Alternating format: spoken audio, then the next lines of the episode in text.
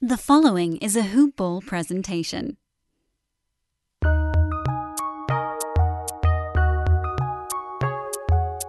Welcome to the Fantasy NBA Today podcast.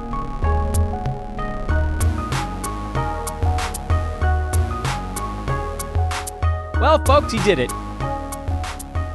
And I don't know if, uh, I mean, I'm not going to take any credit necessarily, but I will say that there was a pretty significant rant on yesterday's podcast that led into Julius Randle finally having a good ball game. We still missed him damn free throws. So close to not having one negative impact. But I'm not going to complain with as bad as the season has been. So, hello, Julius. Please let this be the start of something, anything at all, to level off that god awful field goal percent. And thank you. This is Fantasy NBA Today, everybody. Welcome to the Tuesday edition. I am Dan Besbris. Excited that uh, we're going to be joined by our new uh, midday editor here at Hoopball. Pedro Doreste will be joining us momentarily. We'll also break down the results of the Monday card, get you set up for some Tuesday evening action as well. This, of course, is a hoopball presentation, hoop-ball.com, and Hawaiian Isles Kona Coffee presentation as well. HI Kona Coffee on Twitter. HawaiianIsles.com is the website, or search for them on Amazon.com. Dan Besbris is my Twitter handle. You guys know that by now. Please do rate and review the podcast. I'm doing that right at the outset today because it's so important to me. Bring up Fantasy NBA today on iTunes or in the podcast app on your Apple branded mobile device. Search for Fantasy NBA today. Click on the show title. Scroll to the bottom, and there you can find the place wherein you can leave the five star review. It'll be certainly very helpful. We would appreciate it forever. I will love you until the end of time. And uh, thank you in advance for those that are leaving those. I think the order that I just talked about things is the, the way we're going to line this thing out. So uh, we'll wait on breaking down the Monday results. That'll be the middle piece of the puzzle, and then we'll segue into Tuesday stuff towards the end of the program. But first, we'll go straight into the guest. This is exciting. One of our newest hoopball staffers makes his podcast debut. Your what is it? Daytime editor? Is that the official title? Am I getting that right? Yeah, that's right. All right. See, I, I got half a brain over here. As my dad used to say, if you'd had half a brain, you'd be dangerous. Pedro Doreste, what's up, my man? Welcome to the show. Hey, Dan, thanks for having me, man. I'm excited about this. I'm also technically afternoon editor, but Ah. it's a long title, you know. Daytime and afternoon editor. Yeah, there you go. I'm going to call you the sun editor. You're the editor when the sun is up. Is that fair? That's a bit too dignified. Apollo? Can I just call you Apollo? Oh, that's definitely too dignified. Lord of the Sun editor? Pedro You're, I'll but- take it. Uh, Pedro N. Doreste is the Twitter handle. Uh, P E D R O N D O R E S T E. If you want to give him a follow, this is uh, social media is a little more more of a work in progress, right? We'll bump you up here. Your uh, your fantasy NBA debut. We're going to turn you into a into a thing. We actually talked off air that we were going to invent a couple of hashtags on today's show, but. The reason you're here is because number one, you know a crap load about fantasy sports, and that's good. Those are folks that should be on a fantasy podcast. But number two, you did some serious digging to find basically why certain guys are buy lows, sell highs, or holds, as opposed to just the sort of blanket terminology that we use. Is that a fair way to, to kind of classify the numbers that you've got on hand? Yeah, I would say so. I'm I'm basically looking at what I'm calling uh, rudder stats, which is like you know the rudder that steals that, that steers the ship. So if you can excuse the wonky analogies, um, so I'm looking at advanced stats like hustle stats and tracking stats that don't count for fantasy purposes, but kind of tend to dictate uh, a player's output in nine nine category fantasy leagues. I like it. I don't think it's wonky, but why? Let me ask you this then: Why are these stats relevant to their nine category output? Is it because something maybe is mismatched in a way that you know? I, I know for baseball fans, uh, BABIP, the batting average on balls in play, is one that a lot of people sort of gravitate to. I'm not huge into baseball advanced stats, but I know that one because you can sort of track luck and regression to a mean. Are your are the stats you're finding?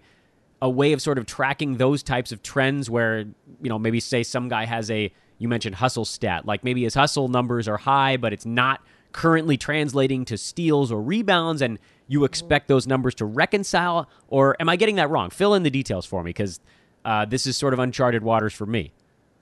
No, you're kind of uh, on the right track there. But take it. sometimes these hustle stats can be a result of like coaching or playing time too, uh, whether they're high or low. So I also take that into account. So it's not all just looking at the numbers.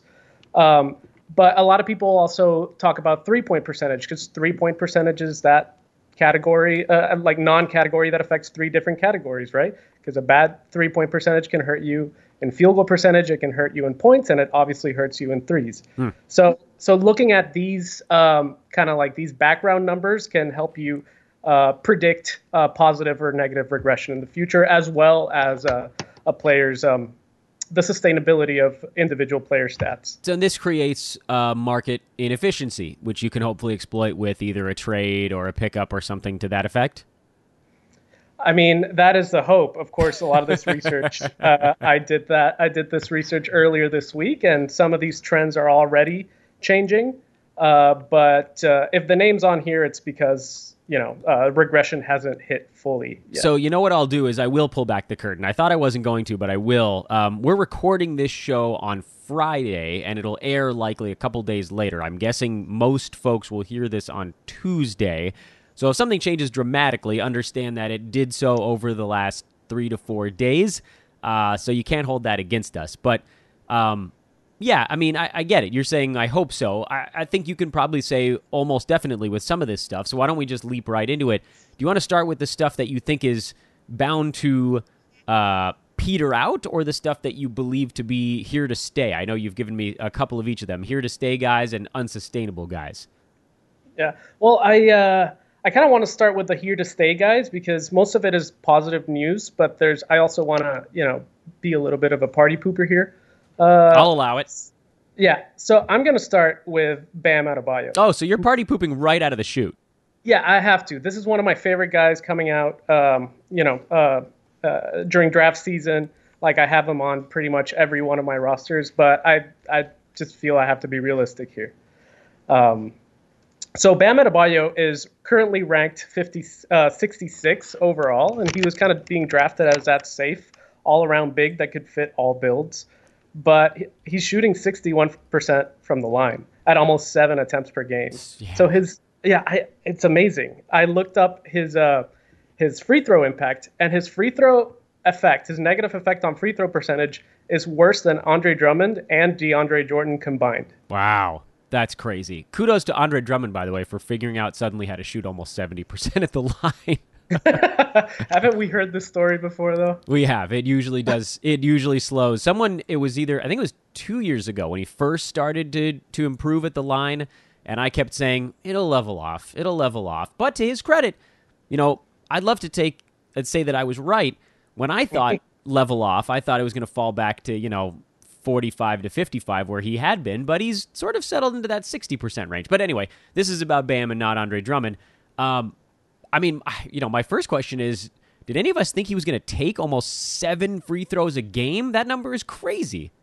Yeah, well, I mean, uh, if you look at his game, it was basically an inevitability that his free throw attempts were going to rise, you know, but nobody thought that he'd be shooting this much. Uh, but it makes perfect sense. It's 67% of his shots are coming in the paint against tight or very tight defense. So if you look at his heat map, it looks like the Looney Tunes title card, you know, with the concentric circles around the rim. I know it's not Hanna Barbera, but yeah. We'll take um, it. Listen, we're dating ourselves a little bit here. This is the cartoons you and I grew up on. this you may need to. I don't honestly. I was going to make a joke, but I don't know what the next generation grew up on. What was the next generation of? It doesn't matter. Um, so okay, so you're able to basically say, look, he's taking all of his shots right in front of the rim. Of course, he's going to get fouled a little bit. But what about the fact that last year and the year before he was a seventy something percenter, and he's dropped off a cliff this season? Yeah, yeah, 73 percent on low volume or lowish volume, which was uh, almost four attempts a game. That's doable. That's not going to hurt your team too bad. But I mean, uh, this is one of those things that I don't really see changing too much. I think he'll improve um, from 61% because he's never been this bad. Uh, and there is some hope uh, uh, for improvement because in all the games that he shot over 10 free throws a game, which are three right now, uh, he shot 82%. so it, I, I don't know. It, it, strikes me as more of a rhythm thing, you know. Hmm. Is there anything you think he could do to rectify that mid-season? Because you have this one under your list of stats that are probably here to stay. Mm, I don't know. I mean, it's hard to ignore the second worst free throw impact in the game behind behind Giannis. You know, that was going to be my next question, by the way. Who's number one? Yeah, Giannis yeah. has been horrible. Um, yep. so, how do we use this information? How do we do we try to unload Adebayo at a because his name is still so buzzy, you know, the three combined defensive stats, the double double, the almost five assists a game, 57% from the field. He has a ton of really good fantasy impact stats, but he obviously has this one that's, as you said, second worst of anybody in the league right now at, you know, the, the almost seven a game at 61%. I feel like you could still trade him for somebody in that 35 range if you mm-hmm. find a willing partner that thinks the free throw is coming up by 10% this year. Yeah, I think if you can get uh, because uh, his his hope of being a top 30 is pretty much dashed this year because solely because of the free throw. But the the other thing that's happening is that he's only shooting 61% in the res- restricted area, and he's a really good finisher. So that's going to improve. So what I'm saying is he's not top 30, but he's also not you know number 66. He's going to be better than this. Where do you think he finishes? Round 50? I, I think he's going to be like top top 45, top 50. Hmm. Yeah, I think even could, with bad free throw. I think you could still get somebody higher than that for him because of how many of his stats still look so juicy around the bad free throw percent.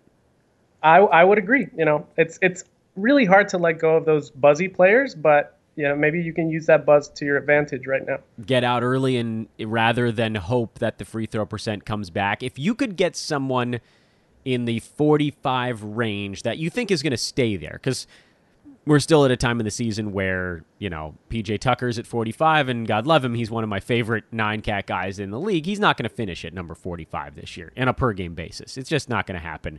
Um, but there are other guys in there that you know, maybe they do. Lamarcus Aldridge is 49. That feels like a pretty reasonable place for him to go, if not maybe a tiny bit higher. Uh, mm-hmm. Jayson Tatum is at 43. Um, Thomas Bryant is at 38. I'm just pulling na- names of guys that I think are actually probably going to end up in this range. Would you move out of bio for some of those names of, of what I'd call maybe more sure footed 45ers? I would for some of them, maybe not Aldridge because Aldridge's rebounds have uh, disappeared. Yeah, but somebody, yeah, somebody like Miles Turner coming back from injury.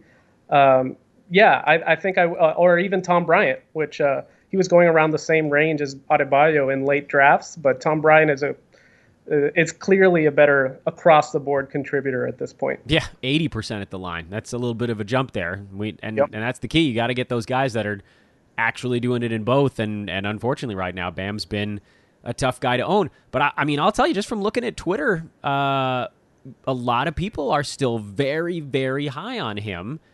What would you say to folks that think the free throw percent is going to come back? Why are you? Why do you feel so strongly that it won't? And I'm I'm just playing devil's advocate here because I was always sort of a. Um, I only have Bam in one league. I felt like maybe he was going a little too high for me. So I'm I'm kind of secretly on your side, but just to sort of pull all the data out of you, why are you so confident that it's going to stay low like that? I don't think it's going to stay as low as it has been. Okay. I just think that even if it improves to his career averages, I don't think the the attempts are going to go down. Ah, okay. So even so if the percent comes back, yeah, it's going to hurt you regardless. And I just want people to pay attention to his free throw attempts because I got I've gotten into arguments with a fantasy analyst on Twitter uh, who are already celebrating the Bam breakout, and and I'm like, you gotta, you know, he's killing you in free throws. You gotta pay attention to this. Yeah, it's it's tough to celebrate the breakout of a guy who's between 60 and 70 when he was drafted at 40. It's tough. Yep. You got a point there. Much as uh, there are other guys like, I mean, you know, Clint Capela who was getting clobbered the whole offseason. He's 29. Mm-hmm. He's 29 with the same horrible free throw percent as always. He just for some reason isn't getting fouled at all. Um, all right, you've party pooped. Now clean up your party. Who are some of the good ones? Okay, so I gotta. This is gonna be a show of faith in uh, Malcolm Brogdon, who's ranked 19 uh, in nine cat leagues right now. He's averaging 8.5 assists per game, and a good indicator of that was his um, 14 assists preseason debut. So that's when we got to see him in his new role. Um, and he's more of more than 50% of his passes are going to TJ Warren and, and Domantas Sabonis, elite cutters and, and really good finishers. So when he passes the ball, it's because guys have lanes, you know, they have uh, open shots. So he's been very efficient with his uh, passing off drives. Um, and, and yeah, I just think this is one of those things where he's never been this type of player, but he's also never been asked to be a point guard. I know that you're talking about his assists right now, but can I also comment on the fact that, and maybe this will change by Tuesday, I don't know, but as we record on Friday, he still hasn't missed a free throw since opening night. That's crazy. Uh, he did that. He went on a on a streak like that last year, and I'm just like, and last year was low volume. This year it's like almost five a game. Is it? Yeah, that's amazing. Man, yeah. So, I mean, what about the Oladipo impact? What makes you confident that the assists will stay up? I mean, they've got to come down a little bit, right?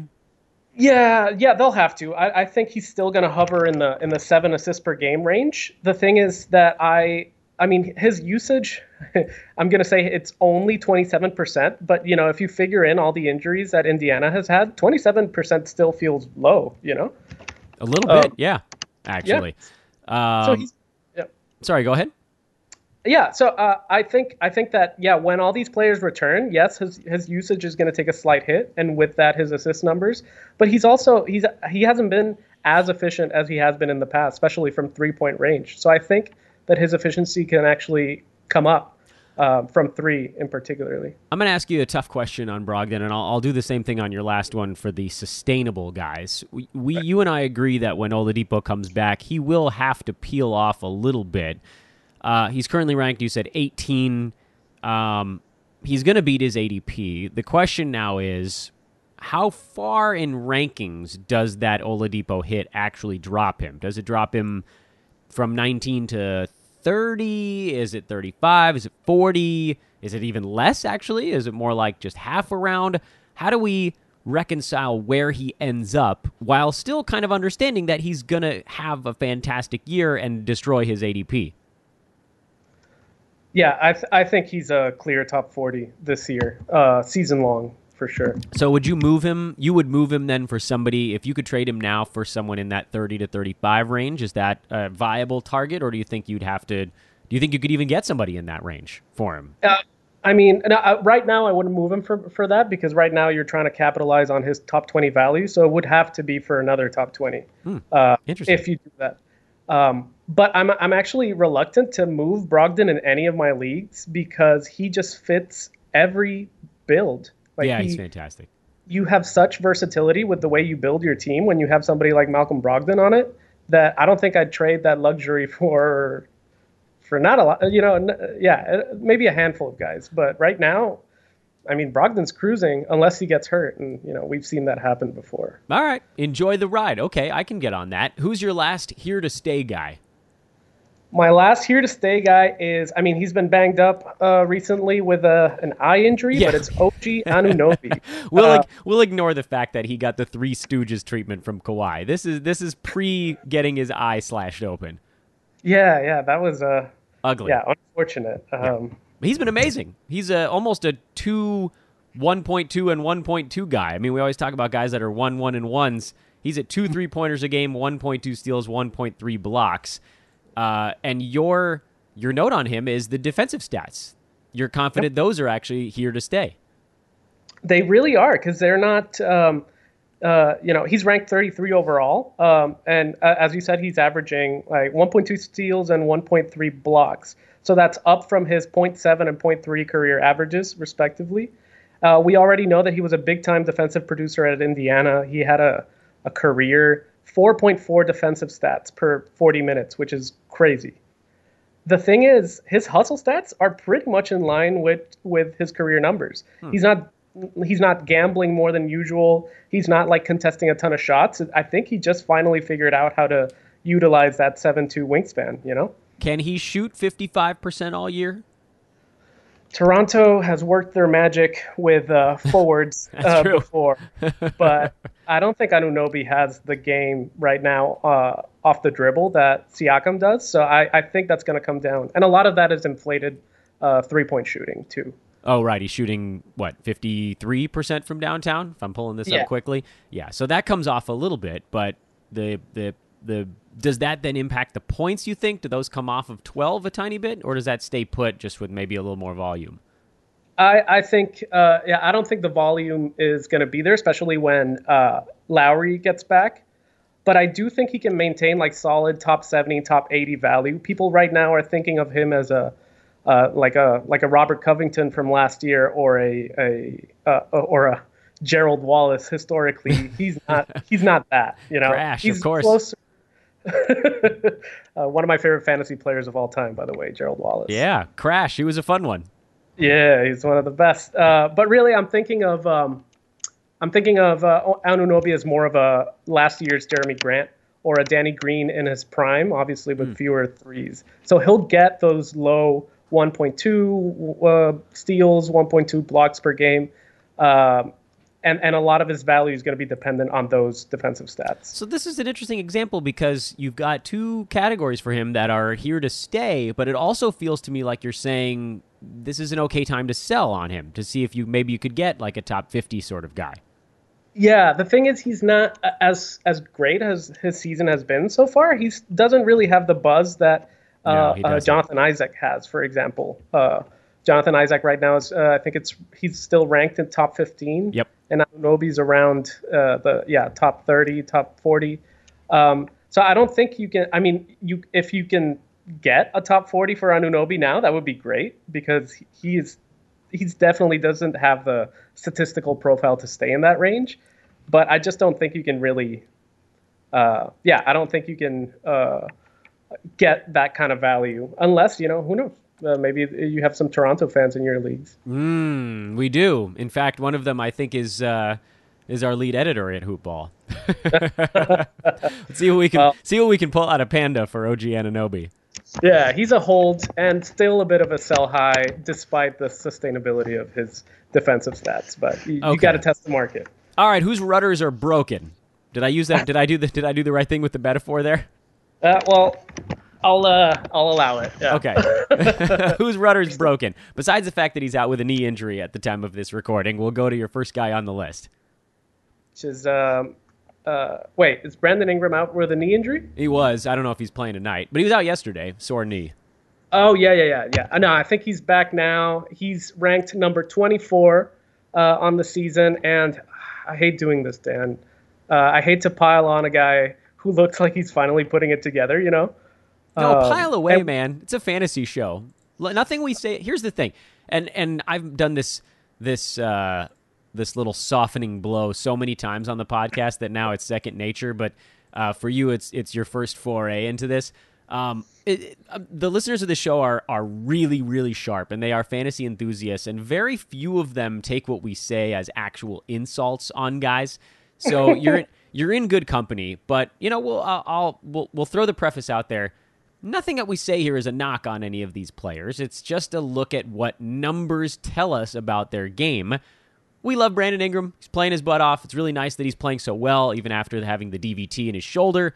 Uh, and now, Pedro, I once again give you the floor to destroy him. So uh, I appreciate the opportunity. I've been yeah. doing this for the last three years, so this is familiar territory for me. Crush away. Yeah, this year's a little bit different though. Everybody's been talking about Brandon Ingram as a sell high guy because of his three point shooting, which stands at 47% right now, and he's a career 33% shooter. That's obviously unsustainable no matter how much you've improved. Mm-hmm. So we've seen players kind of make that leap before. TJ Warren last year in a limited sample. I just don't see it with Ingram. So the efficiency here will go down with volume. Most of his attempts have been catch and shoot opportunities, and 25% of all his attempts have been uh, either open or wide open. So he's getting really good looks. Um, he's barely shooting any threes off the dribble, uh, off the dribble or pull-ups.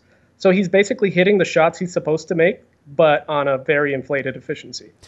Um, yeah, uh, but that I mean I feel that's already been addressed by by fantasy experts. I think that the steeper drop is going to come in his rebounding rate. Interesting. Why do you say that? So right now he's at seven and a half blocks per game, and he's never been above. Uh, he's been slightly above five before, if I'm not mistaken. Um, and I think he's just been doing this with too many people out. You, you know, you got Lonzo Ball, who's an above average rebounder for his position. You got Zion Williamson, who is a very good rebounder whenever he comes back. Um, and and when And- Zion comes comes back, Ingram's going to be pushed back to the three. And Derrick Uh, Favors too. I'll throw Favors into the mix. He's just now finally coming back and looking healthy, and it happens to coincide when Ingram is out. So we haven't really seen those two guys play together, both healthy yet this year. Yeah, that's that. That's also true. Uh, he had a 20 rebound game uh, uh, yesterday. It was glorious. Yeah, Thursday. That was a great one. Yeah, so I, I just don't. I think right now, uh, Brandon Ingram just has a green light to grab the ball and get down the court. You know, and and I've seen a lot of Pelicans games, and the stats confirm it. Derrick Favors is boxing out so that Ingram can grab rebounds. so there are already signs that the rebounding is unsustainable. Seventy percent of his rebounds are coming uncontested. So it's basically uh, Derrick Favors is doing the dirty work, and uh, Brandon Ingram is just mopping up. Yeah, we didn't see that on Thursday when Derrick did the boxing out and the grabbing of the rebounds. Uh, you got to think that that. Well, I mean, is there anything to that? Is that part of their scheme to let a smaller guy get it and go? I think so. But once Zion comes back, who would you rather uh, initiate those fast breaks? Honestly, I have no idea. I'm worried. I'm worried that Zion's legs are going to explode. Oh yeah, me too. But you know, we have to assume that he's going to come back relatively healthy and he's going to be playing like a, a good allotment of minutes. I hope I- so. Yeah, exactly. So I think Ingram is going to be pushed back to uh, small forward, where he's never shown uh, like a uh, an inclination to to rebound uh, very aggressively in his career. So I think if he gets back to his career averages, he drops down from 7.5 to to five or five point half, uh, five and a half.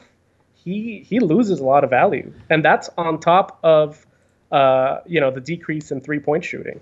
I have. I know we have other names on this list, but I have another note on Ingram. What do you think about his s- slightly inflated steal and block rate so far this year? I mean, I want to. Again, it's one of those things. It's like a like the Andrew Wiggins breakout. It's like wh- where have you been uh, the last three years? you know? Although we've Uh, always heard that they are a little bit more lenient with steals and blocks in New Orleans, that they're they'll give you an extra, you know, quarter of a steal or a block if it's sort of a questionable thing. I, I mean, I don't know that there's anything to that, but his he's up in both of them right now. Yeah, I mean, certainly the whoever's tallying up the box score may have a bias. We know that the that the pace in New Orleans is very elevated, so I guess that does lead to more steal and block op- opportunities. Um, right now, those are I am not very confident that those steals and blocks are going to stay at that level. But he's always had the body, you know, to be a good shot blocker. Yeah, he's a pterodactyl. All right, next on the list. We'll keep we'll keep moving here. We'll uh, keep shuttling along. Um, this one you made this list before the game on uh, on Thursday, so he started to blow up your spot a little bit. But number two number two on your list is Jrue Holiday and his shooting percentage in particular. Yeah, uh, we got to sound the alarm on this before that buy low window closes shut uh, completely. It's on Uh, it's on its way. It definitely is. I, I already traded him away in a dynasty league. We can talk about that later. Um, uh, it's Jrue Holiday. He's ranked 37th uh, on the on the season, even with terrible field goal shooting, and he hasn't really been known as a as an inefficient guy the last couple of years. So he's he's shooting 39% for the season, and he's shooting a career low 44% on two pointers. So the last two years he's been at 48 and 54 respectively. So this positive regression was due to come, and it already started on Thursday night with 54% shooting uh, on 24 attempts. And everything So- else looks almost exactly the same as his marks from prior years. If the shots are falling, he replicates his near first round mark. Exactly, and I think this is one of those uh, things where he's kind of been in his head uh, because of those the the injuries in New Orleans, right? So he's we knew he knew coming into the season that he'd had he would have a lot more on his plate, but then Lonzo went down, then Ingram went down for a little bit. Favors missed a few games. Zion, of course, is missing like a good chunk of the season. So he he kind of reverted back to his uh, point guard days. Uh, he even said so himself uh, that he was uh, trying to uh, uh, distribute the ball a little bit more, and it's resulted in just like, um, yeah, not not as many quality shot opportunities for him. Would you trade away Jonathan Isaac for Jrue Holiday? Oh, man, two of my favorite players. Yeah, it's a tough one, right? I'm just looking Yeah. for guys that are overperforming. What about? I mean, we could throw a couple of names in there. Malcolm Brogdon, who we talked about, Siakam, Trae Young. Would you have Jrue I- over any of those guys? I, I would definitely trade Brogdon and Jonathan Isaac for for Jrue Holiday right now. Okay. Uh, Trae Trae Young, I love him. I love his minutes and his role. And Siakam's gonna, yeah, Siakam, Siakam. Well, Trae, yeah, with John Collins out here for a month and a half, Trae Young's usage is going to be 55 for the next five weeks. Um, but it seems to me like you feel Holiday is on his way to maybe right around the top 20 mark. That my guessing? Yeah. Your, I'm, I'm picking your brain here because I'm looking at players and I think I've I've sort of narrowed it down with your yeses and nos. It's we're, it's almost like we're at the optometrist together. Uh, well, it, it's gonna it's this thing where we're ex- this is strange, you know, 11, 12 games into the season, and we're still expecting a an almost 10% jump in a guy's field goal percentage. But you know, with what Jrue's put out there the last couple of years, that's perfectly uh, reasonable. Uh, he's he's shooting 26% on jumpers. That's the worst mark of his career by far. So just to simplify this, it's a stupefyingly unsustainable shooting slump that Jrue's been in. One of the very worst in his career, and he's still top 40. Yeah, go get him. Post Yeah. haste. Uh, last guy on the unsustainable chart, Rudy Gobert. What's uns- what's us- what is uh, unsustainable? That was hard for me to say, by the way. What is unsustainable for the uh, the Frenchman?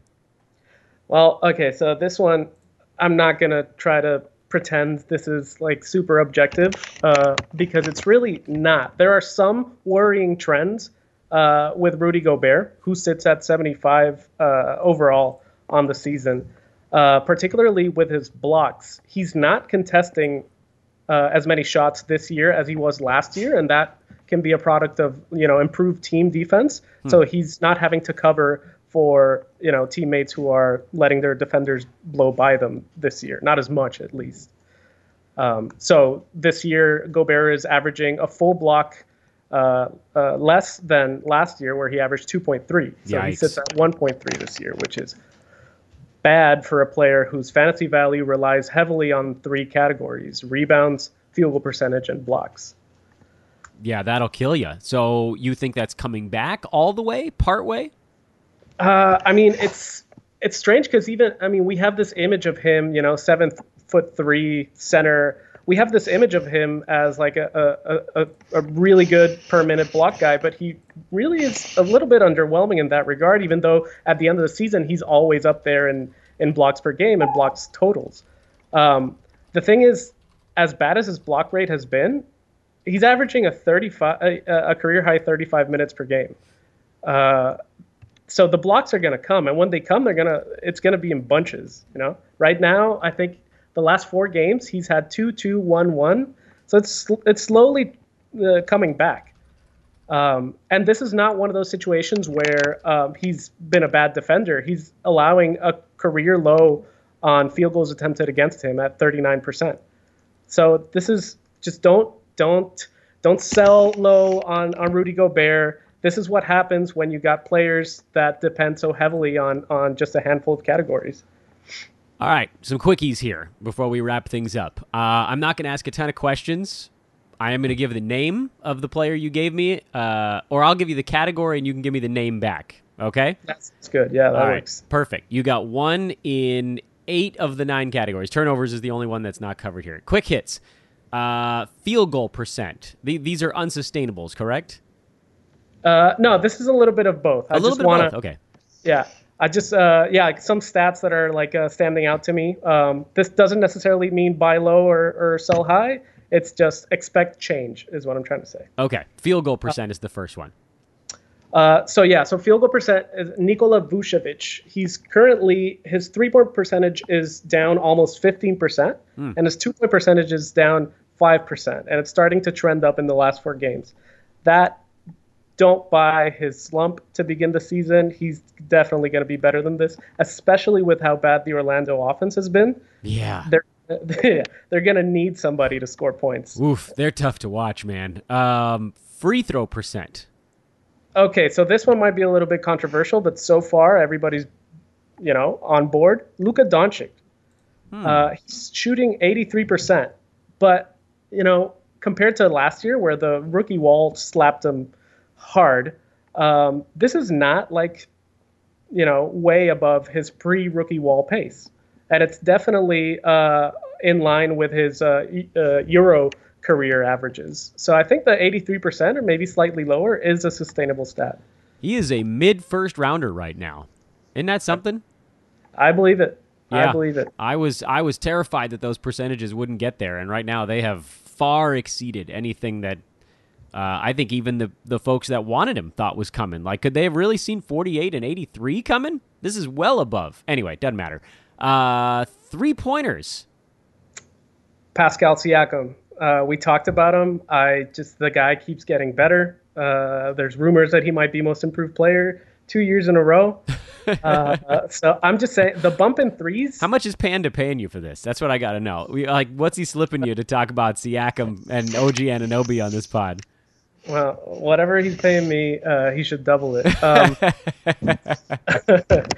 so the bump in threes isn't just a result of better ball movement or, or open corner threes or higher assisted shooting. Siakam's been creating his own three point shots this year off the dribble. He doubled his three point attempts, and he's making it uh, making them at a better rate.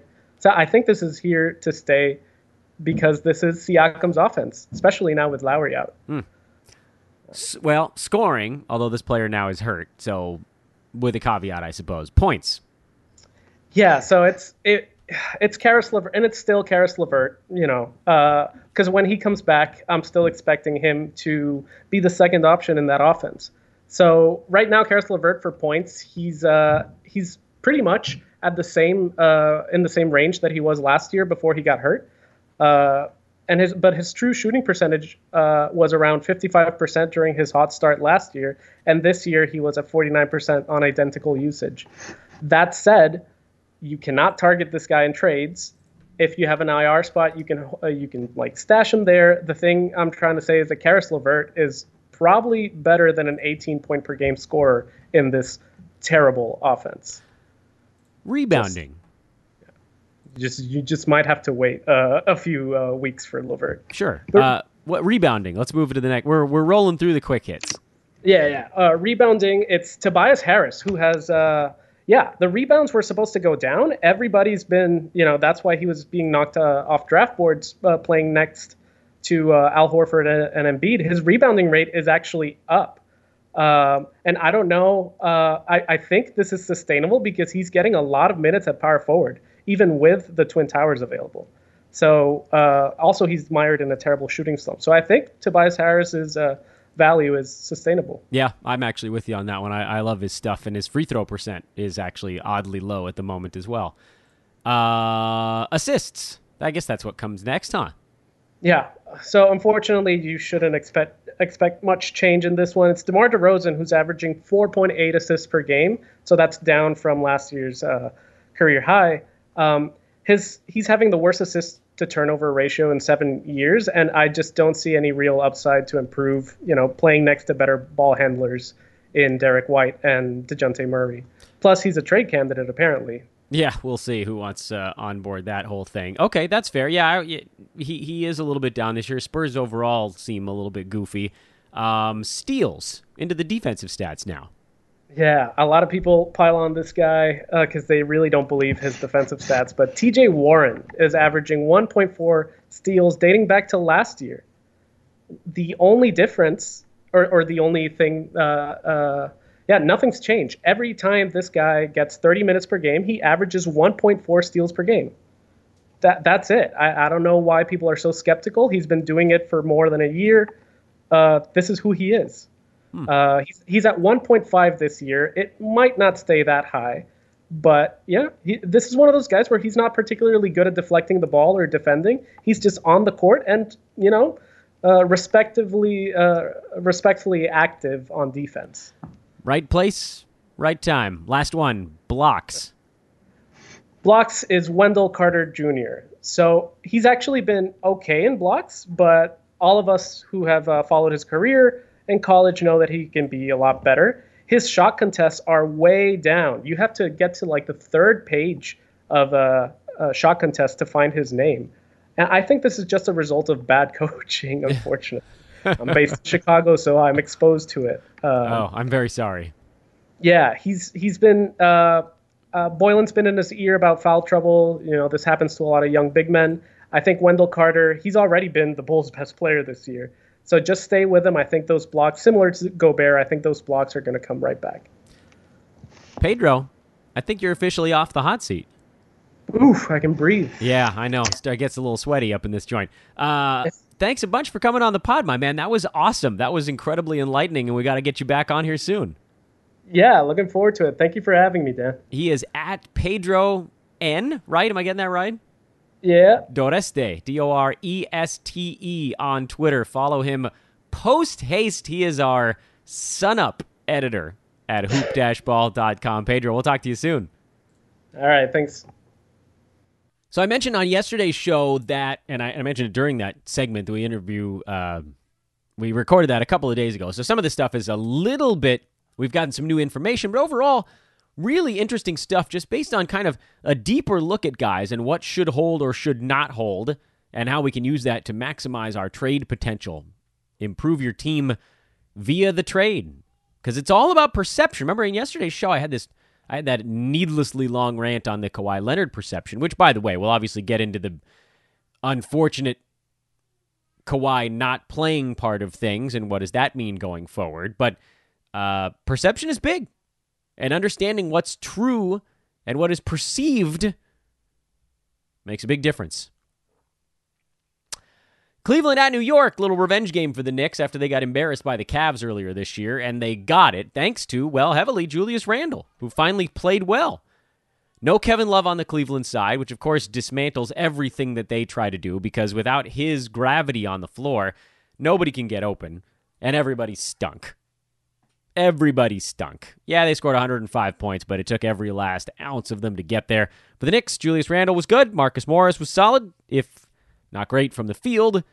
Uh, Mitchell Robinson played 17 five foul prone minutes, but did have four blocks, 7, 8, and 4. And you take it. You know, everybody that wanted it to be like a 20 and 10 five block year, we had to sort of pump the brakes a little bit. If this is what you get, that's okay. It feels weird to spend an early pick on someone who's putting up lines like this one, but four blocks is huge. It's so roto friendly, too just piling those up over the course of the season. No real changes in anybody's valuation from that ball game. Charlotte blown out in Toronto. Old man Marvin had another decent ball game, and this time it did not come at the expense of Miles Bridges, who we had some ranting and raving about, and was a little bit better in this one. Devonte Graham was okay. Uh, Nick Batum played 25 minutes and did very little, which gives me reason to say he's probably not a pickup. He looks like the same Nick Batum from last year that just doesn't really want to be involved. Toronto needed OG Anunoby back. They got him, and they looked a lot better. Pascal Siakam was solid, but OG to me was the guy that really did a lot of the heavy lifting. Uh, Norman Powell was pretty good in his fill in role again. Chris Boucher double doubled. A lot of that was garbage time, though. He really did very little in the first half. Ended up kind of picking on the backups of the backups. I don't trust him. I don't even trust Norman Powell, and he's playing bigger minutes. I certainly don't trust Terence Davis. It's Siakam, Anunoby, Freddie VanVleet, Marc Gasol. And the other guys you can probably just leave on the wire.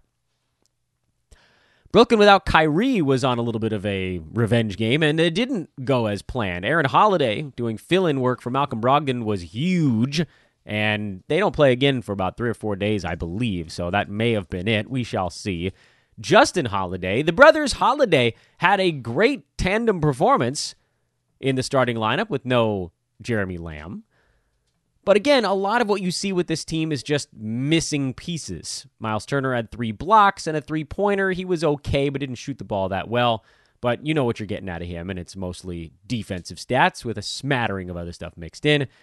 Sabonis had 16 and 18. I, I mean, you know, th- everything that you're looking at there is streamy for the non regulars. So again, I don't think we're adjusting any valuations on this club. And then with Brooklyn, I just I can't stand him. I mean, obviously we've talked about Spencer Dinwiddie's shortcomings, but with no Caris LeVert and no Kyrie Irving, obviously he needs to be started. The question is, what it, what is this really? Is this one game? Is it two? Is it three? It's enough to throw him into the mix for a couple of days because the popcorn stuff will outweigh the bad. But you have to understand this is a short term thing. Then he goes back to being more of that top 150 type. Jarrett Allen was okay. DeAndre Jordan was feh. Joe Harris didn't get that many shots. They got blown out. Taurean Prince was not very good either. And so, you know, you get your butt beat up. Not that many guys are going to have good lines. Portland blown out in Houston. The Blazers look like they're finally having that down season that honestly I thought was going to come last year. And I, I can't give Lillard enough credit for sort of staving that off for a season. But his field goal percent is leveling off after the hot start. Hassan Whiteside was decent. Kent Bazemore was actually pretty good because Rodney Hood couldn't find the range, and uh, Nassir Little fouled out in 29 minutes. They're trying stuff, but they also are getting Carmelo Anthony in their next ball game. So that's going to throw another fat wrench into things.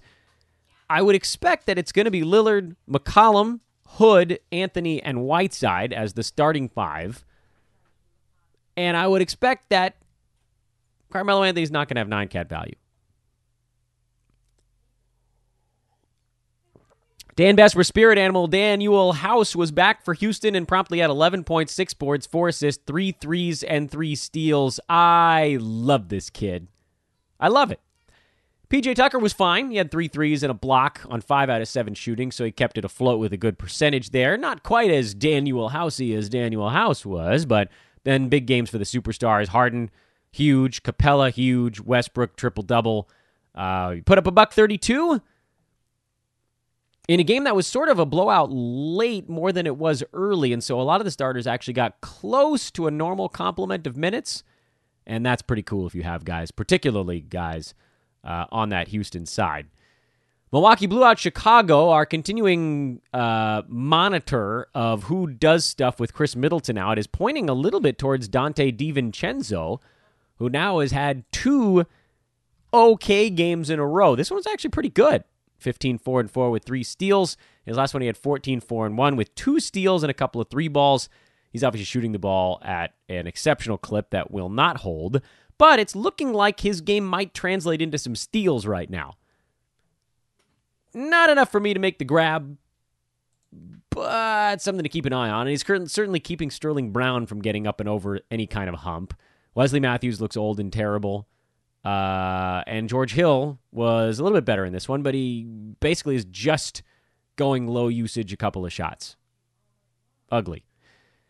Kris Dunn outplayed the other point guards, so he got more minutes. Coby White saw fewer minutes. Tomas Satoransky saw even fewer than that. And the Bulls got whipped. This was a revenge game for Chicago. These are tough bets to make, I admit. Uh, revenge games only went one and two on this one. And uh, a lot of minutes were cockeyed because they were getting beat up and they were trying things. And Jim Boylen is a terrible head coach, and this organization is a mess. This team has way too much talent to be this bad, but here we are. I still like Satoransky the best, even with one bad game under his belt here. Uh, Markkanen, huge letdown so far this year. Zach LaVine, way overdrafted, but we sort of know what you're getting there. And then, not even, I mean, if you're going to, I don't know why they signed Thad Young. I just don't even get it to some degree. It's a screwball team. Daniel Gafford had a really nice game off the bench, 21 and 5 with a couple of blocks, but that might be his best game for two months. Luka Doncic went nuts with a huge triple double, missed a bunch of free throws and turned it over a bunch of times, and didn't have any defensive stats, which somehow made them the seventh most interesting line of the night, according to Basketball Monsters, such as the magic of nine categories. And when you go bananas in four of them, and hurt somebody in two or three, uh, levels off. Hell of a game, though. Hell of a game. In a win, and that's the most important point. They needed it, and he got him the win. Elsewhere with Dallas, things just keep getting weirder. Seth Curry got the start, but only played 26 minutes and took only six shots. Dwight Powell got the start, played 26 minutes, and only took two shots. He also had some foul issues in the first half. Maxi Kleber played 28 fairly useless minutes off the bench. Delon Wright finally saw more minutes, but didn't really get involved in the game outside of some steals and blocks. And Porzingis had a double double, and oddly in this one, it was Dorian Finney Smith who woke up and went dunkasaur on everybody. Go figure Dallas out. They're using a different lineup every damn game, and it's super annoying. I am moving ever closer to just dumping everybody but Luka and KP because Rick Carlisle is insisting on mixing and matching every game keeping the opponent off guard, also sometimes keeping his own guys off guard. DeMar DeRozan finally had a good ball game. Um, you know, we know where he's going to end up. Maybe a little bit behind that. LaMarcus Aldridge was fine. And Derrick White played 12 minutes. That's stupid. Fix it, San Antonio. Fix it. I don't know what I need to do at this point. Um, you know, I long since dropped Derrick White. We talked about that two weeks ago. I said, look, don't hold on here. It's not going to fix itself quickly, and it really has not.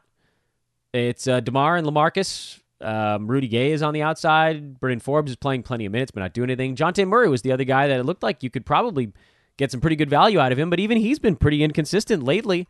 After getting off to a rip roaring start, he's kind of fallen back now near the edge of the top 100.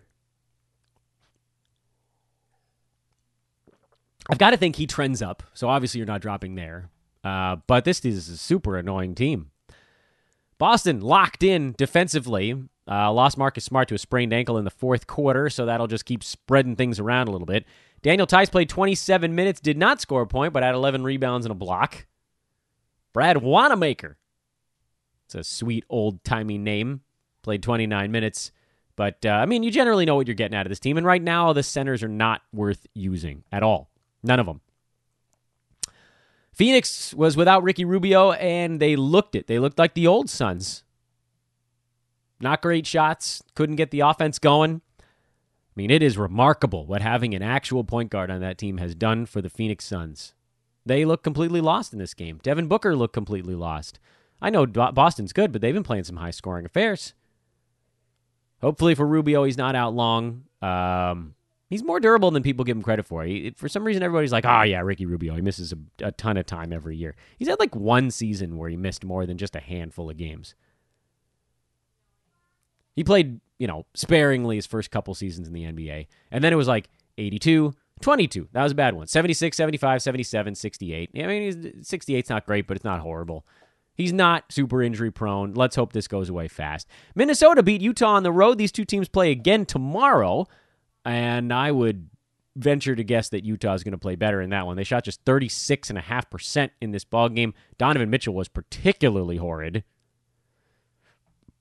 Woof. And Joe Ingles fine, had a good ball game. He's likely been dropped. Lord knows I would have if I had him anywhere because he's sitting near the top 200. But this is inarguably his best game of the season 12, 8, and 5 with three three pointers. Not enough for me to make a move on him in the one place he's been dropped, but certainly something to watch closely. Bojan Bogdanovich was a little bit better. Mike Conley at 15, 6, and 6. And Rudy Gobert double doubled. Cat was good. Wiggins was still out. Covington was good. Jeff Teague was good. Josh Okogie was uh, actually okay. But the guy we were watching was to see if Jake Layman could get it going, and he left due to foot issues in the third quarter. So the answer to our question is meh. Teague, Covington, Towns, Wiggins. At this point, I think you're leaving it at that. You're not venturing any farther. And finally, and this one's going to require a little bit more uh, deep divey action. No Kawhi Leonard for the Clippers. Despite Doc Rivers saying he expected to see Kawhi and Paul George playing with one another in this ball game for the first time, Kawhi ended up not going for LA, and that's a pisser because the pressure was on at this point. The pressure was on when Doc said he expected him to play. They could have very easily just said, hey, he banged knees. We're going to let him sit for a week. Take all the pressure off. Every, nobody would care for a full week after that first injury happened, but he's questionable for every game. Every game they think about trying to get him back in, and every game it doesn't work. And the pressure builds. You're still not bailing out. Let's just hope he gets back quickly. I don't think they're shutting him down for the year. I think we, we, you know, if you're going down that path, you're jumping the gun a little bit. You're not selling for peanuts. This is a Clippers team that, uh, you know, they're they're going to be good with or without Kawhi Leonard. They're going to be good-ish. They're eight and f- uh, what are they? I don't know. They're middle of the pack in the upper echelon in the West right now. The problem is they can't dick around very much because they sit basically in a dead heat with the four through eight seeds.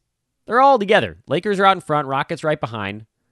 Nuggets are kind of in this 1B tier. And then it's Mavs, Clippers, Jazz, Suns, Wolves all together.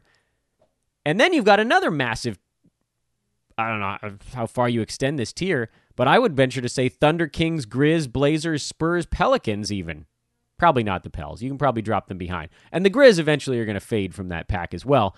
Uh, but the West is just so tough that for the Clippers, if they go on a one or two or three game losing streak, suddenly you're outside the playoffs.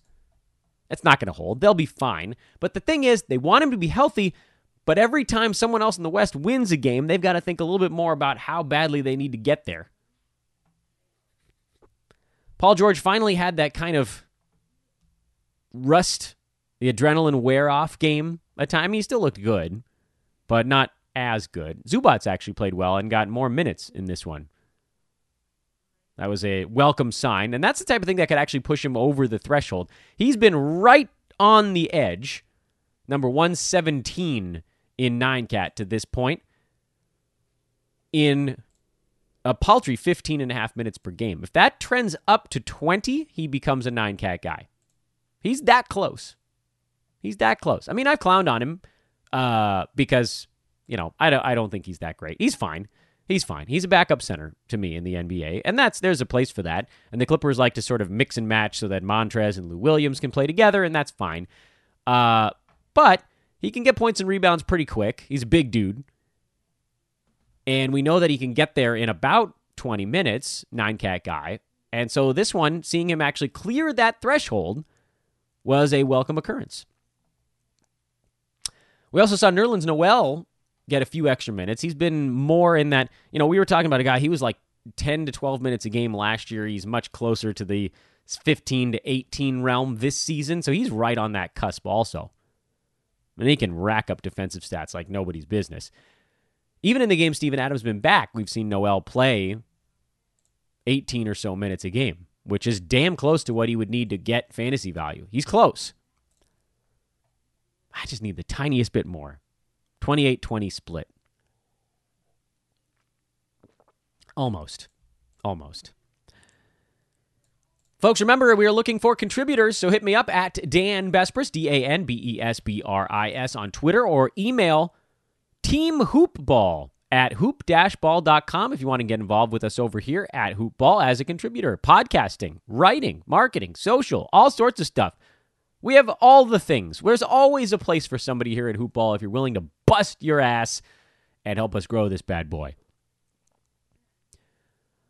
I also wanted to point out that in addition of the Brews letter came out yesterday, and then you guys just keep subscribing to it. There's like just a giant chunk that signs up every single day. If you haven't done it yet, you're now one of the people that's not. Which before it was like, oh yeah, people are getting involved. Now lots of people are getting involved. So you should probably do it. And the fastest way to do that is to go to hoop-ball.com slash newsletter. Hoop-ball.com slash newsletter and put in your first name and your email address and you pop right on it. It's free. It comes out every Monday. Brew is really leaning into these bad boys right now.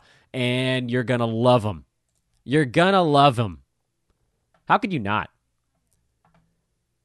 Short card on Tuesday. Golden State is at Memphis. The Warriors are going to be an underdog to everybody until this, well, hell freezes over. Portland is in New Orleans. Poor v Nor. You're looking at the uh, card, the card there, Sacramento two point home favorite over the Phoenix Suns on their back to back, and the Lakers host the Oklahoma City Thunder uh, as they play the back to back at Staples after taking on the Clippers last night. In terms of fantasy appeal, obviously we're always watching the Warriors, but I'm in the same. You guys have heard me bang the drum on this one way too often. Most of those guys do not have the consistency that I'm looking for. The one that I've said I'm hoping gets over the hump is Ky Bowman because he got that point guard stat set where you can get into nine cat territory a lot quicker if you keep the turnovers down. A lot of the other guys are just big into the scoring stuff, which, you know, not, not really my cup of tea. Uh, for Memphis, they're just playing a lot of everybody. I do think that Jae Crowder needs to be owned in leagues. It's it's a it's an ugly own, but it's one that needs to happen, and he is in all of mine. Some of those by me. the truth revealed. Um, and then Dillon Brooks is sort of fringy because he's more of the scoring type as well. Portland, New Orleans. Oh, we got to watch this one, man. Melo's return. This is the one we're supposed to see him. I think he's. Uh, I don't know that it's official that he's in for this ball game. I would not expect a ton of minutes for Carmelo in this one, but who the hell knows? I mean, what's he been doing? Hopefully, running on a treadmill a lot, wind sprints a lot. Maybe he'll actually be okay. Lord knows they need him. Portland is in a bad way right now. And for the Pelicans, well, half the team is hurt. Brandon Ingram is hurt. He might play. Josh Hart, who knows? Lonzo, who knows? Derrick Favors, how don't, what the hell do I know? The only one we know is out is Zion. Though we shall see. Favors has been great while everybody's been banged up. Uh, Redick, sorry, Redick's been great, but Favors was great before he got banged up himself. Phoenix, Sacramento, I would venture to guess that if Ricky Rubio couldn't play at home on the front end of the back to back, a flight to Northern California is probably not what his back needed. So I'm going to assume he's out. Sacramento's been playing better lately. Eventually, the fact that their two most important players are out is going to catch up with them. And when it does, they're going to rattle off a few losses. I just don't know what day that's going to start. This is also, by the way, a revenge game. Remember, Sacramento got smoked in Phoenix, their first game of the year. And then the Thunder and the Lakers, there's not a whole lot there from a fantasy standpoint. Pretty interesting three out of those four games, though. Warriors are interesting. Portland's interesting. New Orleans interesting. Sacramento, uh, okay, fine. They're not that interesting. All right, two out of the four games. Regardless, 50% interesting for fantasy in the fifth week of the year. That's a win as far as I'm concerned. Again, please redo, rate and review the podcast. If you like what you hear, thanks again to Pedro Doreste, our daytime editor at Hoopball, for jumping on to give us some can or can't sustain on the stats. Tomorrow, we'll be talking to Brandon Marcus. We're going to get into some more buy low, sell high stuff. Maybe we'll use some of the things we learned on today's podcast. I am Dan Besbris, D A N B E S B R I S. Follow me on Twitter. Let us chat. Let us have fun all together and enjoy your Tuesday night. Back at you tomorrow, everybody. So long.